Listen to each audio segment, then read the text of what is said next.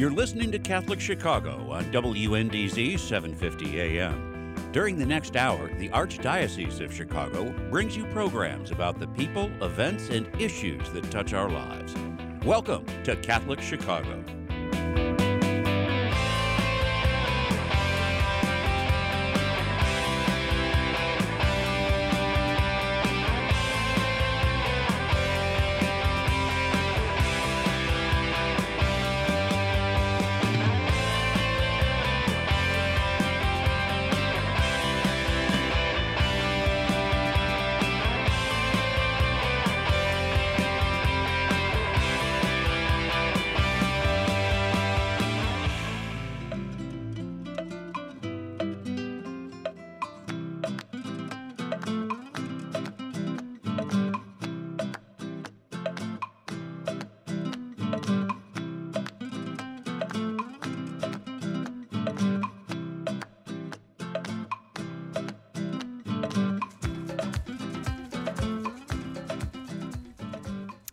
Good morning, and welcome to Mission Matters Live, a program focused on promoting a spirit of mission among the people of God in the Archdiocese of Chicago. My name is Megan Mio. I'm coordinator in the mission office, and our engineers this morning are Brian, Javier, and Mike. You're listening to W N D Z seven fifty A M, and this month we are pleased to be broadcasting on the third Thursday of the month from eight to nine A M This morning, we are blessed to have with us Georgia Winson, who is the president and executive director for Hospital Sisters Mission Outreach. This is a medical surplus recovery organization that collects, repairs, packages, and distributes medical supplies and equipment to hospitals and clinics around the world. Georgia and her staff work in their main office uh, located in Springfield, Illinois. I'm sure they normally do when there isn't a pandemic, work in their office. Uh, and she's join us, joining us by phone this morning. So good morning and welcome, Georgia. Uh, good morning, Megan. It's great to be here with you and your listeners. Thank you very much. Um, so on today's show, I'd like us to reflect on the reality of global mission in this pandemic one year in, um, or more than a year, really, uh, for those, those of us in the U S, is a real and urgent need for medical supplies and vaccines to save lives around the world. So today, let's talk. We're going to talk with Georgia um, and a few other guests who will join us a little later about the important work of equipping for COVID relief in the context of our Catholic social teaching. And we'll discuss the specific project uh, that Mission Outreach is working with uh, Catholic hospitals in Southeast Nigeria. Uh, we'll get to that uh, in more detail a little bit later on. So um, this particular project just being one example of how we can respond to the current needs for effective and compassionate health care. So let's get started. Uh, Georgia, at the top, I introduced you as the president and executive director of Hospital Sisters Mission Outreach. And according to the website, quote, Mission Outreach secures usable medical supplies and equipment from over one hundred fifteen hospitals and eighteen clinics in Illinois, Wisconsin, Indiana, Kansas, and Missouri. And with more than eighty million dollars in life-saving supplies sent, Mission Outreach has made a global impact. That's very impressive. So tell us about the work of Mission Outreach. Well, that was a great recap, Megan, of the work that we do. And um, I will say, I mean, Mission Outreach is kind of where uh, mission hits the road, the rubber hits the road with Mission Outreach. Um, we have a trucking division that uh, transports usable supplies and equipment from hospital and manufacturer donors to our warehouse, and um, everything is packaged, sorted, um, and uh, provided to recipients around the world. Um, and it's provided it through a pull inventory system. Hmm. So all of our recipients around the world are able to select exactly what they need for their hospitals. Um, we've worked in ninety-five different countries with five hundred thirty hmm. mission organizations, and we've sent about eighty-five million in medical supplies and equipment thus far. Hmm. Um, we began in about uh, two thousand two. You know, our productivity tracking is probably from about two thousand six. So we have made a significant impact. Um, yeah. And our work is really solidly grounded in um, the ideas about solidarity, ideas about caring for one another and caring for uh, the earth that we inhabit. Yeah. Um, the other thing about mission outreach is we reduce landfill deposits by about one million pounds per year. Whoa. Yeah. So wow.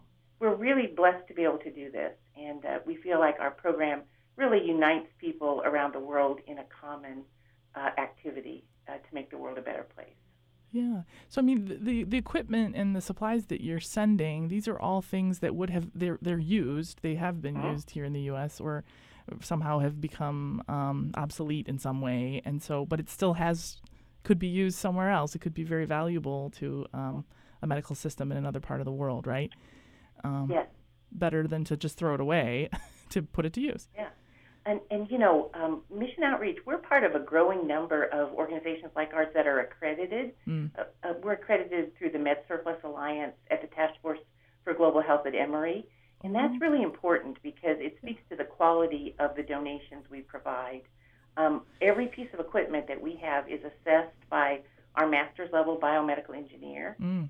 Okay. And then he actually works with people in low-resource countries to make sure that the equipment we send is going to work in their context, to make sure that they have everything they need to get that equipment working and to keep it working. Okay. Um, so that's kind of another piece of what we do. The supplies that we send are not used, um, oh, and they're not expired. But our, you know, our U S system is um, our U S system results in some unavoidable waste. Mm. Mm-hmm. And so what we're able to do is capture those really good supplies and make them available to people. Wow. Yeah, yeah, yeah. Yeah, thank you for, for clarifying about, like, these things are reviewed. They are, uh, you know, they're safe. They're things that, that you're not just, you know, sending things willy-nilly, right? That that, that yeah. you said accredited. Um, and, you know, I was going to ask, are there other organizations like this? Because, you know, just based on what the website said, you're working mm-hmm. in the Midwest. There's probably organizations that work in different parts of the country, right? Yes, we have, uh, you know, other organizations that are part of our accreditation group. Mm-hmm. Um, you know, some in Atlanta, one in Atlanta, Georgia, uh, mm-hmm. one that's with the Cleveland Clinic. Um, we have uh, some out on the West Coast, uh, some in Texas, uh, in Kentucky. Uh, it's probably the one that's closest to us as part of our accreditation group. Yeah. So um, there are other organizations like ours, and, mm-hmm. um, you know, it's really great to be working in concert with them because we can help each other, especially in a situation like this with COVID. You know, there are opportunities for us to share inventory across organizations. Yeah, I, I have so many questions. We only have so much time. but I but I wanted to say... Um, Uh, you mentioned, you know, care for the earth, um, and you know the name is Hospital Sisters Mission Outreach. So, are you like, a, is this organization a ministry of the Hospital Sisters, or what's that relationship? Yes. Um, so we were founded by the Hospital Sisters of Saint Francis, um, and the Hospital Sisters uh, run a, a health system uh, in Illinois and Wisconsin, Hospital Sisters Health System, okay. and we were one of their newer ministries, developed in two thousand two. Mm-hmm. Um, we recently have undergone somewhat of a transition um, mm. because of the sisters, just kind of the evolution of their uh, congregation. Um, the sisters have asked that Mission Outreach now come under the auspices of the health system. Um, mm. and, uh, and they have a, a P J P um, set up so, uh, for the health system, and so we're a part of that. But one thing that's really important to note is Mission Outreach is our own separate five oh one c three. Mm. And we are really a network. Mm-hmm. So we are we work with Hospital Sisters Health System, but we work with a myriad of health systems, you know, around the Midwest who contribute uh, product to us and also contribute to our financial stability. Mm-hmm. So um, really, it is it's a very much of a network approach, working with multiple health systems, working with volunteers, um, and also working with a network of providers in other countries. Yeah. Um, and I think that's a really interesting feature of how we operate. Yeah, yeah, yeah, yeah. Network for sure. Um, and I can see you would need some funding because while the supplies aren't necessarily quote unquote costing you, but they yeah. are because yeah. they need to be assessed, they need to be cleaned, they need to be all that, and then shipped. I mean, the shipping alone, we've learned in the mission office, it's outrageous. Um, and then you're talking about larger um, uh, tools and things. So, um, but I also wanted to ask about your role. Uh, tell us about what your your work has been and how you came to this work. Well, it, it You know, uh, I love that question because it kind of, for me, it uh, kind of brought a couple of themes into perspective for me. Um, so my training is in psychology, and I worked at S I U School of Medicine in the psychiatry department, uh, both as a therapist and as a trainer, a psychotherapy trainer. Mm. And um, a lot of my work uh, focused around family systems theory. So I've always been fascinated with how uh, people interact within a system. Mm-hmm. um, and, um, you know, uh, I was called upon in the course of my work at S I U then to take a leadership role in the Autism Program of Illinois. And that program was a, is essentially a network of providers across the state who are working uh, towards common goals and working towards some common, uh, working according to some common principles to provide services to families and children with autism. Mm. Um, so again, that idea of interacting as a network and what can be done through a collective approach. Mm-hmm. Um, mm-hmm. And then also I worked with the Coleman Foundation in Chicago to establish Intersect for Ability, which is a program that is uniting some major developmental disabilities organizations in Chicago, mm. all with the idea of incentivizing collective action. Um, and so, you know, this idea of network, I think, is why the sisters hired me. Um, we are a network, and, you know, we really uh, work very hard uh, to act as one. Mm-hmm. So we are a conduit of information between our hospital partners in places like, like Nigeria mm-hmm. and our hospital partners here in the U S, mm-hmm. letting the U S partners know what is needed in Nigeria, you know, mm-hmm. developing channels for, uh, at, at times, channels for bidirectional learning, mm-hmm. which has been really helpful to oh. both our U S partners and our international partners. Yeah, yeah, I would imagine. Yeah, I am just hearing so many missionary themes here. This working as one and the network, and it just it's so inspiring to, to think about the, the problems we can solve when we put our heads together, when we really share our expertise, share our experience, and and then, yeah, you don't even know what you can offer until you get yeah. into that conversation. Um, that that's just so central, so... Um, key to missionary thinking. Well, and we have just a, a minute or two left for this segment, but I'd like to ask, um, how has this pandemic affected your work? It must have affected it massively, yes. right? Significantly, yes, yes. Um, one of the, the biggest changes yeah. is for the first time, U S healthcare systems experience severe, dangerous shortages. Hmm. And we here in the U S experienced it, yeah, not yeah, overseas. That was a wake-up call, yeah. and I think it's developed a stronger sense of empathy and unity mm-hmm. between our U S partners and our partners in low-resource countries who experience these things every day. Yeah. Yeah. Um, so I think that's one big change. Mm-hmm. The other big change is that our volunteers, so Mission Outreach has a network of volunteers that really, uh, uh, together, they provide the equivalent of about eight full-time employees.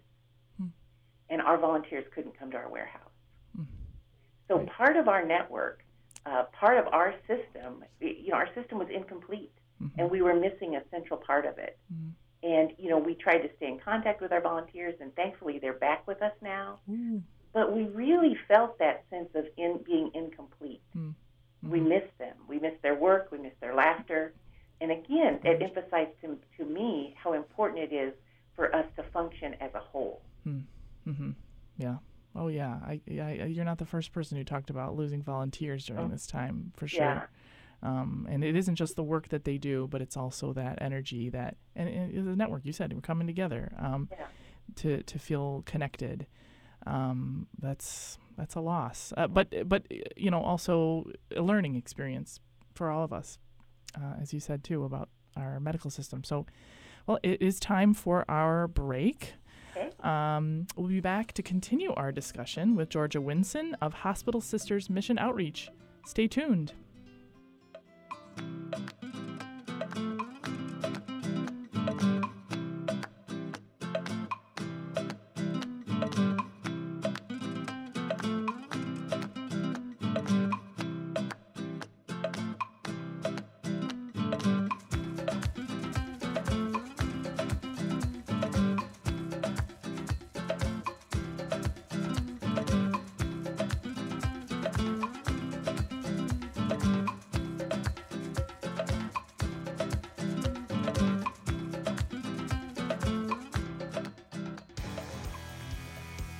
Caring adults make all the difference in the lives of adolescents. Catholic Charities understands this, and our mentorship program provides a free opportunity for youth living in Lake County to spend time, virtually, with volunteers who genuinely care about them. This program is ideal for youths age nine to twelve who may need support navigating the challenges of childhood and early adolescence. Our amazing volunteers serve as friends and role models who help youth recognize their strengths and empower them to reach their full potential.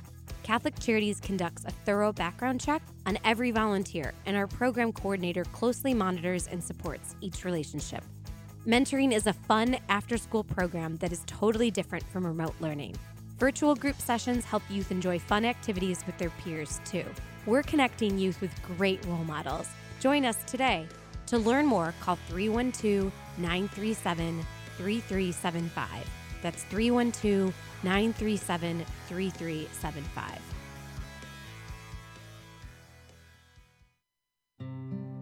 Hey, it's Timothy Johnston here from Liturgy Training Publications. Over the past few months, I'm sure you've found yourself at home more, whether it's working from home or watching live stream masses on Sunday mornings. As we began adjusting to this at the beginning of the pandemic, one of the things I missed the most was gathering with friends at the parish. That's why we at L T P have created this new virtual gathering series called Living the Sunday Word. We meet virtually on Thursday evenings each week and reflect on the upcoming Sunday readings. And with that, we share stories to help us more fully reflect on the Word of God.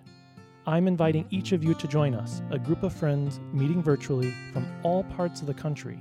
So visit L T P dot org for more information and to register. You won't want to miss this.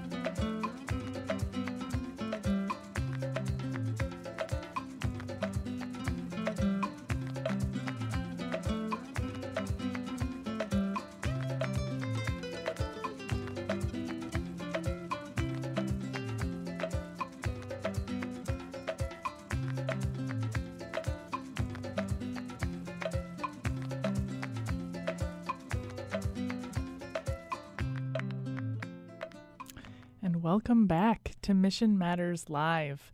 I am Megan Mio, coordinator for the Mission Office, and I have with me Georgia Winson, Executive Director of Hospital Sisters Mission Outreach, a medical support and resource organization based in Springfield, Illinois. We have been discussing the nature of her work, uh, but now I'd like us to talk a little bit more about what goes behind the work of medical missions, like uh, the work she does. And I am now pleased to introduce a second guest who has joined us. We have friend of the show, Father Stan Chu Ilo, who is research professor of world Christianity and African studies in the Catholic Studies Department of DePaul University in Chicago, among many other things. Um, and we're very pleased he's joining our conversation this morning. So good morning, Father Stan. Good morning, Megan. Thank you for having me. It's great to have you here. Um, so I mentioned at the top of the show that we as Catholics engage in mission in the context of the Catholic social tradition. And this tradition is made up of principles that motivate and guide us to go out and love our brothers and sisters, both locally and globally.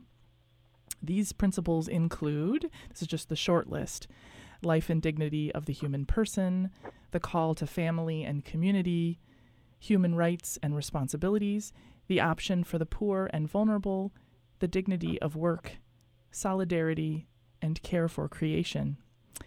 And so, you know, and there's a lot that goes behind each one of those principles, but just to kind of uh, review them, I wanted to mention each one. Georgia, considering these principles, um, which ones stand out to you as particularly important for your work? Well, you know, they all have relevance, um, but for mission outreach, I think the uh, option for the poor and vulnerable, uh, the dignity of the human person, and solidarity really align most closely with our mission. Mm-hmm. Um, mm-hmm. And, and for me personally, um, it, solidarity has been emerging kind of as a theme, you know, kind of in my own personal spiritual development, but also as a theme for mission outreach. And um, I'm realizing there's a lot I uh, have misunderstood about solidarity. Mm. Oh, my goodness. I know, I, you know. You with all your work. sixty years old, and I'm still learning. And, oh, absolutely. Well, I mean, that's what I was saying about the, the social tradition. You know, these terms are just the beginning. They they just open up, you know, and, and, and there's so many ways that they apply. Um, and I, I would just mention, you know, I don't think I was even thinking care for creation as the work that you do. Yeah, yeah um, absolutely. And it has a, a major impact. And and we know that these are interconnected as well, um, that the option for the poor and vulnerable is connected to care for creation. Um, but you know, I think yeah, uh, I think one of the reasons that solidarity is kind of emerging in my mind mm-hmm. um, is this whole concept of oneness.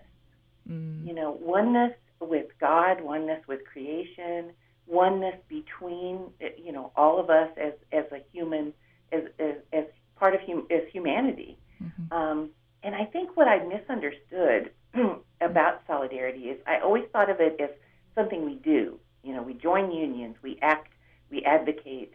Um, but I'm thinking more now about solidarity as, as what we are. Mm. The idea, not that we become one mm. or that we try and be one. Mm-hmm. Um, I'm really realizing that God created us as one. And that he's really wanting us to honor that oneness with our actions. Yeah. Um, and doing some reading, like uh, you know, Cardinal Bernadine's uh, metaphor of the seamless garment, mm-hmm. um, that really speaks to me. You know, mm-hmm. that we are one fabric, mm-hmm. and uh, and that really comes across in our work at Mission Outreach. You know, I feel that oneness with our brothers and sisters, people I may never meet, but uh, we're one with them. Yeah. So. That's kind of how my, my thoughts about solidarity have changed somewhat.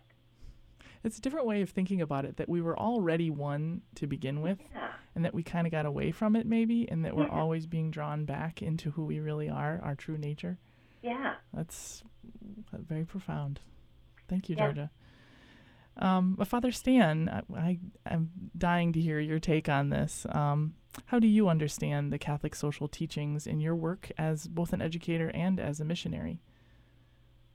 Yeah, thank you, Megan. Um, and just um, continuing where Georgia stopped, the aspect of uh, oneness mm-hmm. is that for me, as a Christian, a priest, Uh, a teacher, everything goes back to uh, how the Second Vatican Council articulated the foundation of the church and our Christian life, and that is the Holy Trinity, the the oneness mm. between God the Father, the Son, the Holy Spirit. Yeah. That oneness is forged in love, and the fruit of that love is creation. So there is solidarity, collaboration, mutuality, participation, service, respect, yeah. reverence, and above all, friendship within the one triune God. Mm-hmm. So they they work so together. The word, uh, the theological term is perichoresis. There's a network. They dance together is a sacred dance that uh, we see at the very heart of the Trinity. Mm. Therefore, for me, this is the uh, propelling shaft around which my life revolves. It is mm. the vision through which I look at suffering, mm. pain, brokenness and wounds in the world.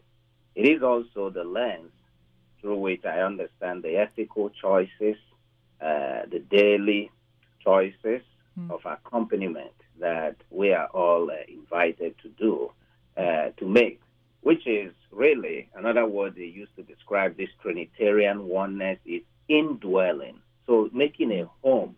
So God the Father makes a home with God the Son. The mm. Holy Spirit makes a home in this in this uh, union. And all of them have created, working together, uh, creation becomes the home, the, if you like, uh, the burning bush of mm. God's glory. Mm-hmm. And so when people are suffering, when we see all the wars in the world today, mm-hmm. the bombings, uh, the terrorist uh, activities, hatred, racism, uh, inequities, global inequities, health inequities, mm-hmm.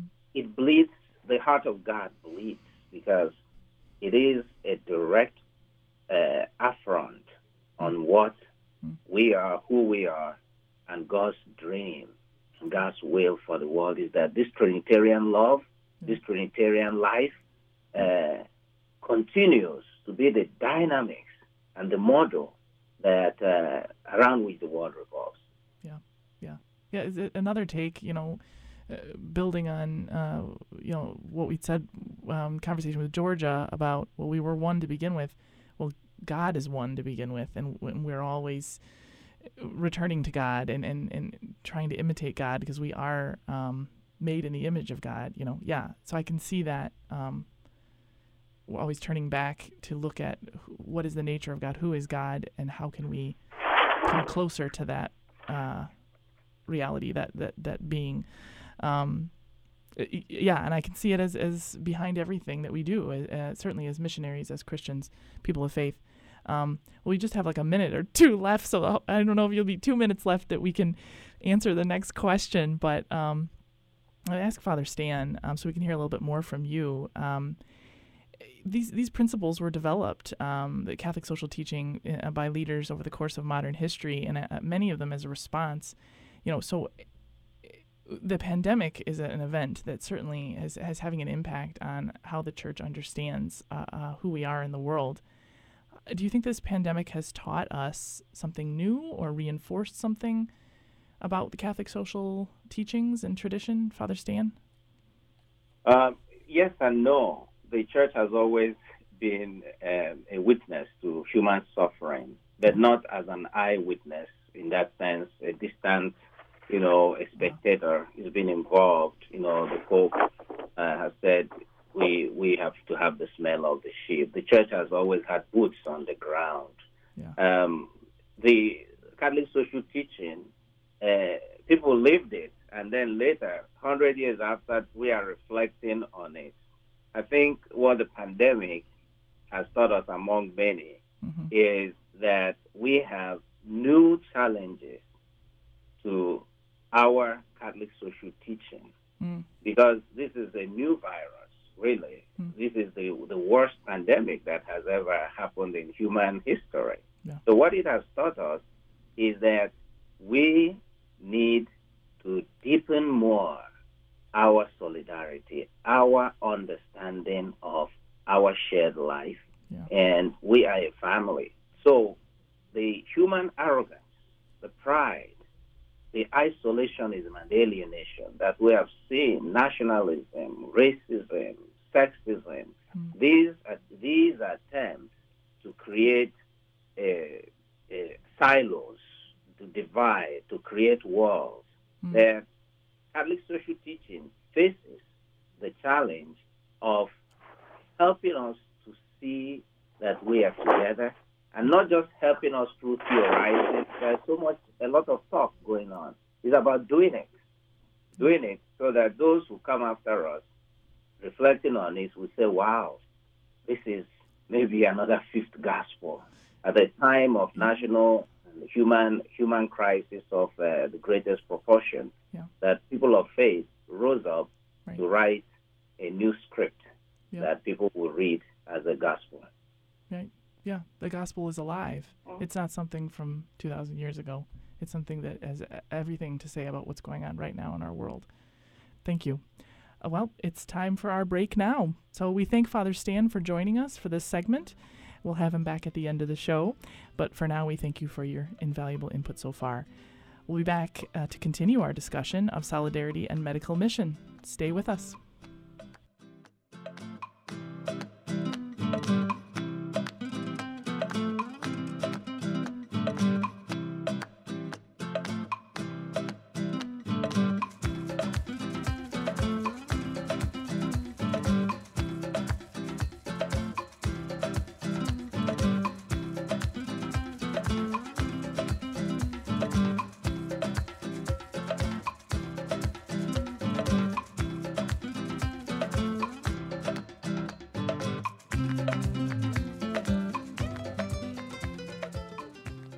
Cemetery ministry is a core ministry of our Catholic faith tied to the corporal works of mercy. It's comforting to know that our Catholic cemeteries are caring for the remains of our loved ones awaiting the resurrection. There are forty-four Archdiocese of Chicago Catholic cemeteries willing to help you in your time of loss.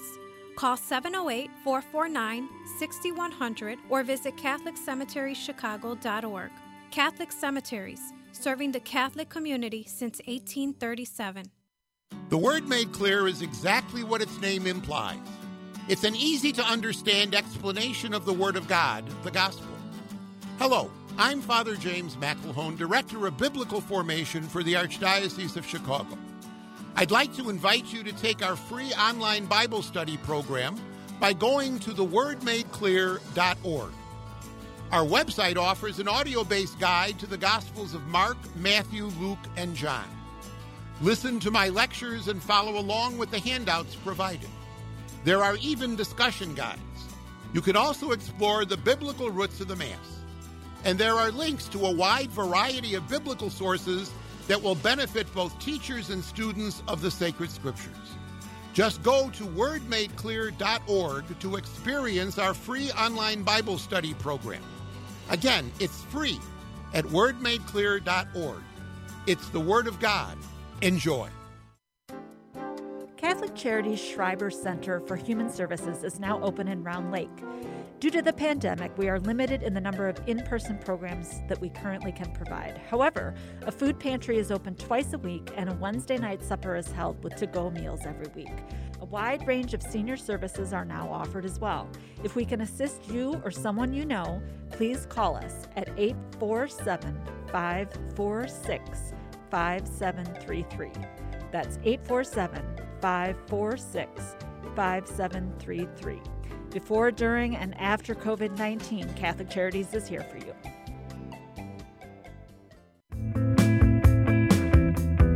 You're listening to Catholic Chicago on W N D Z seven fifty A M. Every Monday through Friday from eight A M to nine A M, the Archdiocese of Chicago presents programming about the people, events, and issues that touch our lives. Thanks for letting us be part of your morning. Now again, Catholic Chicago.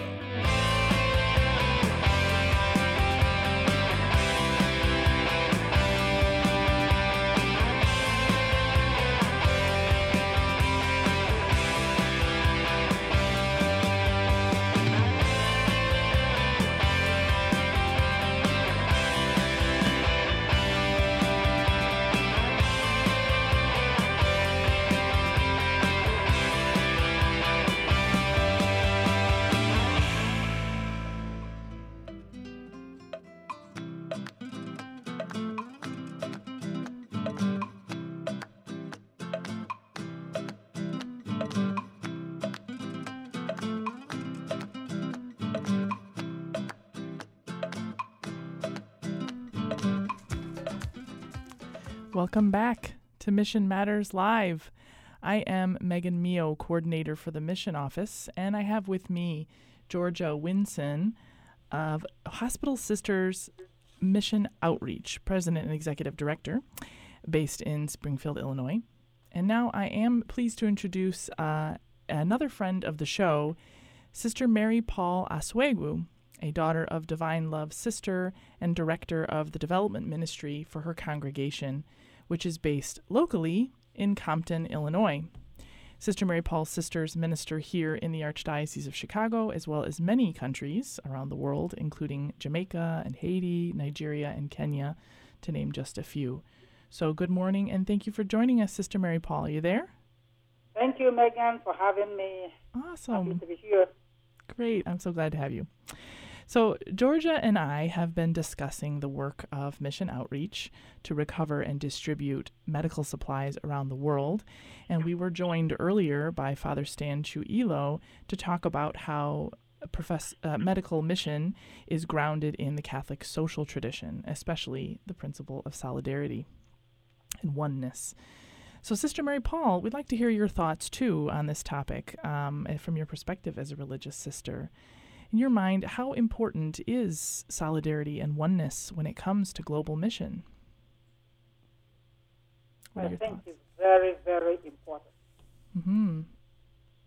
And uh, this morning when I was reading this gospel, and uh, it came to say that they may be one. Mm. John seventeen twenty-one. Mm-hmm. I said, that's it. And I was very happy when uh, Georgia talked about oneness, and Father, uh, she also talked about oneness. Yeah. Because I believe that true solidarity brings that oneness, brings respect, brings justice, brings support, mm-hmm. brings equal distribution. It brings about love that impels one to reach out to others and members of the same body, because we are all one. Yeah. And as they have been talking about the Catholic social teaching, yeah. the principle of solidarity is about recognizing others as our brothers and sisters, and actively working for their good. Mm. Because in this our connected humanity, we are invited to build relationships, to understand what life is like for others, and especially those who are somehow different from us. Mm-hmm. Mm-hmm. So this principle motivates and guides us to go out and love our sisters and our brothers, mm-hmm. both locally and globally. Mm-hmm.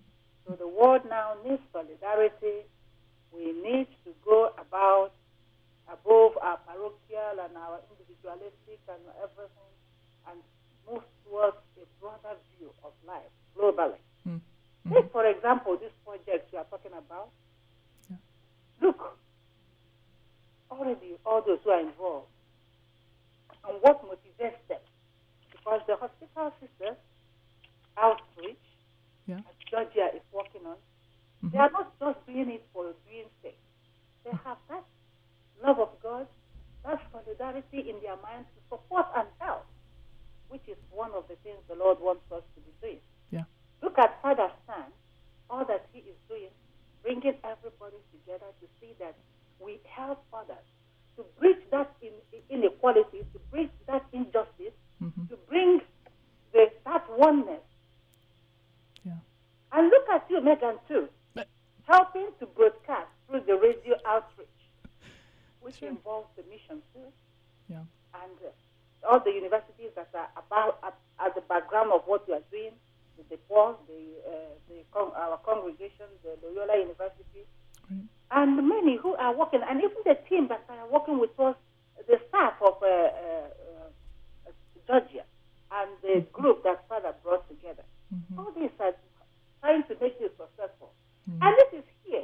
Then think of those who are outside there, who are now waiting for this container that we are the containers that we are uh, about to to, to, to ship. Yeah. The dioceses are excited.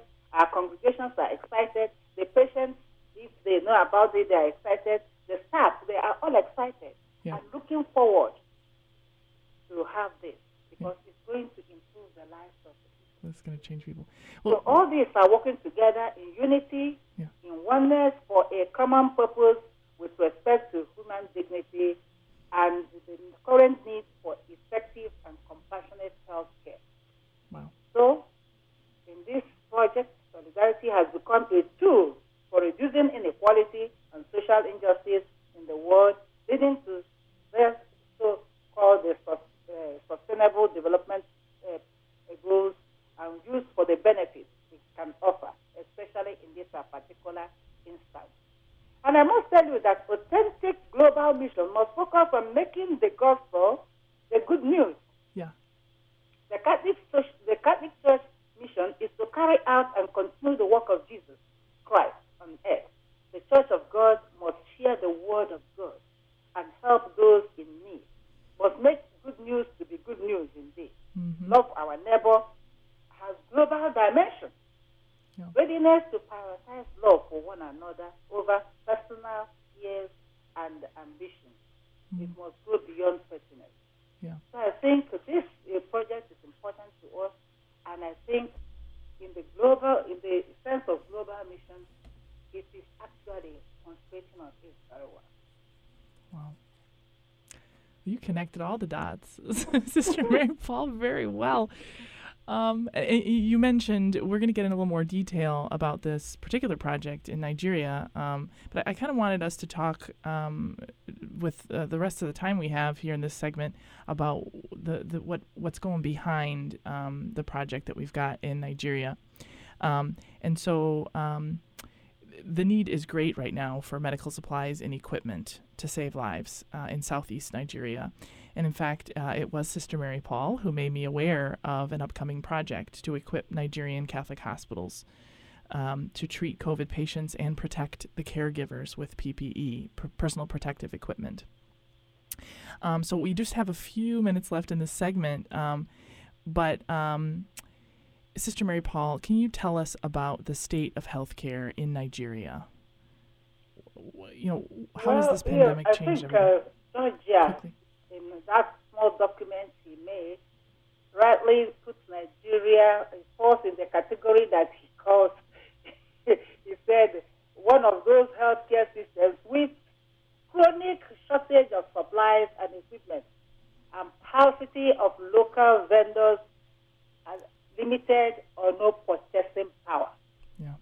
And he she went out, which I, I read it and I, I loved it. That's why I want to share it. Mm-hmm. Because it's talking about the Human Development Index. Human Development Index, yeah. Yeah. See, mm-hmm. where he, he said Nigeria was ranked one, one sixty-one among the one hundred eighty-nine countries rated in twenty twenty. And that COVID nineteen diagnosis in Nigeria is complicated by the high prevalence of malaria, mm. which is fifty percent of global burden of disease. Yeah. Additionally, malaria may reduce a person's ability to mount Uh, an immune response, leaving them more susceptible to infections and less responsive to vaccines. Yeah. And she said that H P I and related data provides a clear picture of the uphill battle mm-hmm. faced by people in Nigeria, including their vulner- vulnerability mm-hmm. to COVID nineteen virus. Yeah. And in that index, you could see that the life expectancy of Nigeria comparing to United States, Nigeria is fifty-four and U S is seventy-nine. Mortality uh, uh, with non-communicable disease, we have eight hundred seventy mm-hmm. over one hundred thousand in Nigeria, while in the United States it's three hundred fifty-three over one hundred thousand. And when you come to T B, which some people I don't even know T B exists, Nigeria has two, two hundred nine, nineteen over one hundred thousand. And the United States has only three, only three, over one hundred thousand. Yep. Something with H I V, uh, she has there uh, one point five over one hundred thousand, but United States has zero point four over one hundred thousand. Sister Mary Paul, patient ratio, you have zero point four for over one thousand in uh, Nigeria and two point six over one thousand. The United States. Sister Mary Paul, I have to ask you to pause there. I see, uh, see the best and ventilators. Nigeria has only one hundred. Yeah. And the uh, uh, United States has one hundred sixty thousand. Uh, so when you look at this, even at the, nas- the national uh, uh, income per capita of Nigeria, it's too poor. And yeah. the people are really suffering. Yeah. Yeah, yeah, yeah. Sister Mary Paul, uh, I have to ask you to pause just because we're running out of time. Okay. Sorry to do so because this is all very important um, to see, um, uh, w- you know, what this situation is in Nigeria that um, that we're trying to address. Um, but it is time for our last break now. I'm sorry, Georgia. We'll maybe hear more from you in the next segment. Uh, but we'll be back to continue our discussion about mission outreach in Nigeria through the Equipped for COVID nineteen campaign. We'll get into some more details there. Don't go away. We'll be right back.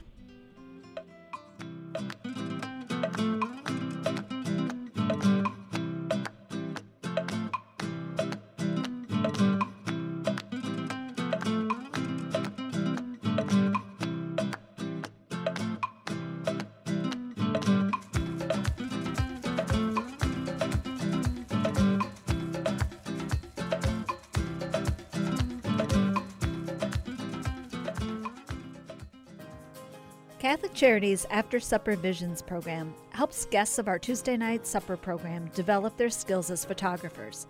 Unique talent has been discovered as the artists capture Chicago's world-class landmarks and natural settings in new and beautiful ways. On Friday, June fourth at five p.m., After Supper Visions will host a free virtual thirty-minute program to celebrate all of the artists' achievements. Hear from the artists and see the striking photos that rival those of any art gallery in Chicago. Join us. To R S V P, call three one two, six five five, seven nine three two. That's three one two, six five five, seven nine three two. Or visit after supper visions dot com. At After Supper Visions, we're developing film, talent, and hope. Hey, it's Timothy Johnston here from Liturgy Training Publications. Over the past few months, I'm sure you've found yourself at home more, whether it's working from home or watching live stream masses on Sunday mornings. As we began adjusting to this at the beginning of the pandemic, one of the things I missed the most was gathering with friends at the parish. That's why we at L T P have created this new virtual gathering series called Living the Sunday Word. We meet virtually on Thursday evenings each week and reflect on the upcoming Sunday readings. And with that, we share stories to help us more fully reflect on the Word of God. I'm inviting each of you to join us, a group of friends meeting virtually from all parts of the country. So visit l t p dot org for more information and to register. You won't want to miss this.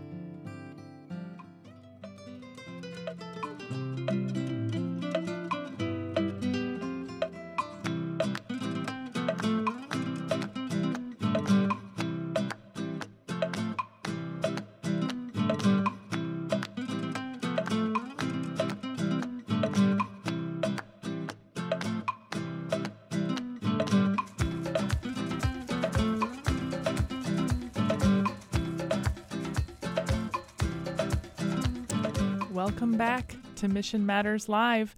I am Megan Mio, coordinator for the Mission Office, and I have with me by phone Georgia Winson of the Hospital Sisters Mission Outreach, a medical support and resource organization. And we are again joined by Father Stan Chu Ilo, research professor of world Christianity and African studies at DePaul University, Chicago, and Sister Mary Paul Asuegwu, director of the development ministry of the Daughters of Divine Love, an international religious congregation of women. Now, before the break, we were discussing the reality of uh, healthcare in Nigeria, and the statistics are um, breathtaking. They're amazing, to com- especially to compare Nigeria and the United States. But we didn't get a chance to ask Georgia. Um, give you just a minute or two, if you could say a few words, Georgia, about your work with Mission Outreach. You have partners in Nigeria, um, I'm sure among many places around the world, um, and that the realities are probably really um, surprising, uh, even th- to somebody here in the U S. Uh, what can you tell us about the Mission Outreach partners in Nigeria? Yeah, um, you know, one of the things I want to say first about Nigeria um, is Nigeria has demonstrated the ability to address some major public health issues. So, for instance, the Ebola crisis, Nigeria responded well in trying to contain that. But the problem with Nigeria and the problem that Nigeria experiences, along with all of the countries we serve, is that they don't have the tools they need. Mm. You know, they can do what is right by their yeah. people, um, but they don't always have the tools that they need. Mm. And so I'd like to highlight even the vaccine equity piece, which is shocking to me. Mm. Um, So the first vaccine um, was administered um, in March, um, March twenty-first, mm-hmm. um, you know, and that was more than three months after the first vaccine was given here in the U S. Wow. Mm-hmm. You know, and think about the lives lost in that three-month period. Mm-hmm. Mm-hmm. Nigeria is predicting by, by the end of twenty twenty-one that they will have uh, the ability to vaccinate twenty percent of their population. But the Brookings, the Brookings Institute has reported that the U S by the end of twenty twenty-one mm-hmm. will have one point two billion doses left over. Left over, yeah. Wow. I mean, that is shocking. Yeah. And I think when we talk about this, you know, uh, when we talk about one point three billion doses have been administered worldwide so far, mm-hmm. but only zero point three percent of those in low and middle income countries. Yeah, yeah, yeah. So back to that theme theme of oneness. You know, this kind of inequity really tears at the fabric of our oneness. Yeah. Yeah. And it hurts all of us. And I'm so encouraged to hear, you know, that there is a lot of movement. I mean, the Catholic Church is talking about equity, vaccine equity, and mm-hmm. healthcare equity. Mm-hmm. We've been talking about it for years, but there's additional movement in the political front to try and address it. But um, that's frightening to me that we have that kind of inequity. Yeah, it should be a wake-up call. It should be a um, recognition that there's um, absolutely work to be done here. Um, and, and I'd like us to talk about a particular project um, that uh, is dealing maybe not directly with the vaccine question, but certainly yeah. with medical supplies and uh, P P E. Yeah. So a group of leaders and representatives of the southeast region of Nigeria came together to talk and pray about this urgent need, uh, in in particular in that region. Father Stan and Sister Mary Paul, you are two of those leaders who helped identify the need and develop a multi-phase campaign to raise funds and collect medical supplies to equip six Catholic hospitals in Enugu, Imo, and Abia states of Nigeria, home to twelve point two million people. So, Father Stan, um, can you tell us about what this group of leaders discussed as this campaign came into focus, and uh, what ultimately inspired the campaign? Yeah, uh, the campaign was inspired and is still inspired by the suffering and pain of our people. Mm-hmm. Um, for many of us who grew up um, in the Southeast, the the stories that we see today, uh, the deaths, the despair, mm-hmm. and the uh, discouragement are all too familiar. Yeah. So uh, COVID nineteen and its uh, many terrible consequences on general outcome of health, health outcomes, quality of life, yeah. uh, social condition, Uh, is only one layer, another layer over multiple layers of suffering uh, characterized by corrupt and inefficient uh, political system mm. and the uh, enduring uh, architecture of violence in Nigeria, sadly. Uh, in the news, we hear about children, uh, girls being kidnapped, from schools, mm. now boys everywhere, yeah. universities are being attacked. So in the midst of this kind of uh, uh, failed uh, system, political system, economic system, agricultural system, ecological system, mm-hmm. the health care is just a reflection of uh, also the, the, the decay. Yeah. However, there is one light that shines, and that's the church. Yeah. Wherever you go, in the remotest parts of our, our, our country, you will always see a small Catholic clinic, even some the nuns mm. running small, small clinics trying to help people, yeah. trying to give hope. So that's what how the campaign was born, mm. to um, reach out through Hospital Sisters Mission Outreach, uh, highly, highly effective organization. Um, I, I had worked with them before. Yeah. And uh, so um, in the midst of this, after a friend of mine who was the Secretary General of uh, the Catholic Bishops' Conference of Nigeria, Father Ralph Mado, after he died yeah. from COVID and died because there was no oxygen, yeah. there was no ventilator, so he couldn't be helped. Right. Then I found out, I found out asking around through the relevant agencies that there's no hospital, Catholic hospital in in the whole country that has any kind of uh, uh, emergency response that can help people, even with oxygen and respirators and uh, uh, ventilators. So um, it's within that that then I sought in conversation with Sister Mary Paul and a few other priests who have been involved yeah. in uh, trying to uh, say to the darkness, we beg to differ.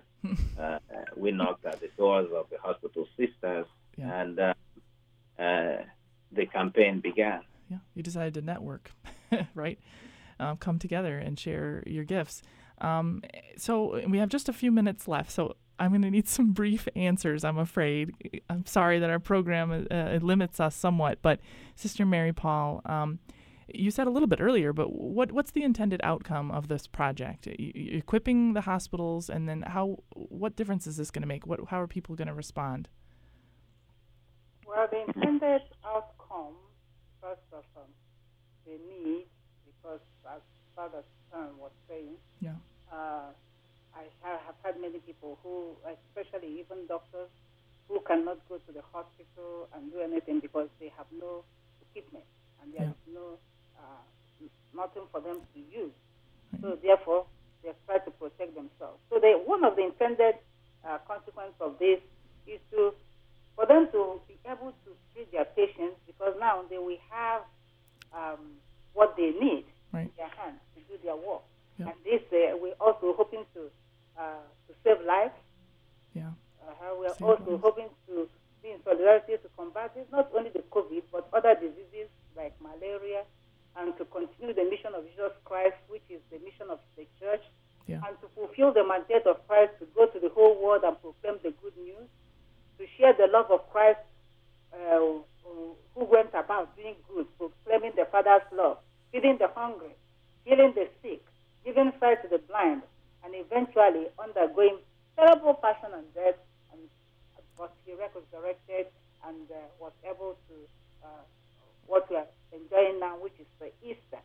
Yeah. So that we have real hope that this will help provide the needed help. Yeah. We, uh, these people in Nigeria, especially during, around the health care. Yeah, you save lives. You'll you'll. Um, and give these medical professionals the protection they need and the confidence. Um, is it, you know, in reading the, the documents preparing for this project, people having to ration the resources, ration oxygen, ration um, ventilators, you know, making medical professionals have to make those decisions is, is heart-wrenching. Can't even imagine. Um, so back to Georgia. Um, so the Hospital Sisters Mission Outreach is the expert uh, in this area. We have just a minute left. um, so um, if you could say just real quickly about the phases, and then tell us how our listeners could get involved if they want to support uh, this particular project. Well, absolutely. So phase one is really focused on getting uh, P P E to these six hospitals in Nigeria. Yep. And we are seeking funds to help with the shipping. Mm-hmm. All of the supplies are donated, and, and Mission Outreach is donating uh, support to coordinate logistics. Um, but we need, with the pledges we have such, thus far, we need about seven thousand eight hundred dollars hmm. for phase one. That's doable. And yep. so we ask people to go to our website. It's w w w dot mission dash outreach dot org. You can donate uh, via our website. You could also call us or mail in a donation. If you have questions, get in touch with me. Um, I'm happy to answer any questions about the campaign. Um, and then phase two is really going to provide some equipment, purchase some equipment that Mission Outreach does not have in our warehouses. So we would like to purchase ventilators and some of this more complex equipment yeah. and be able to send that to Nigeria. Right. And it's important to note that these things that will be purchased, you know, are building the infrastructure. They're yeah. capacity building. Yeah. They'll be used for COVID, but they'll be used for other things as well. Yeah. And again, we're seeking donations for that. So mm-hmm. that second phase will send P P E, about one hundred fifty thousand dollars worth again, but it'll also send quit- critical pieces of equipment. Yes. Um, so Excellent. We definitely need help in making this happen. Mm-hmm. Um, and we need the solidarity to grow. I mean, right. all of the professionals Um, and the church leaders that Father Stan and Sister Mary Paul brought together, you know, are very energized people. They're working in solidarity, and we need that solidarity to grow with other people to join the campaign. Yeah, yeah. It, that's how missionary, the mission works. The gospel works. It, it draws people in. So thank you so much for joining us, Georgia, Father Stan, and Sister Mary Paul.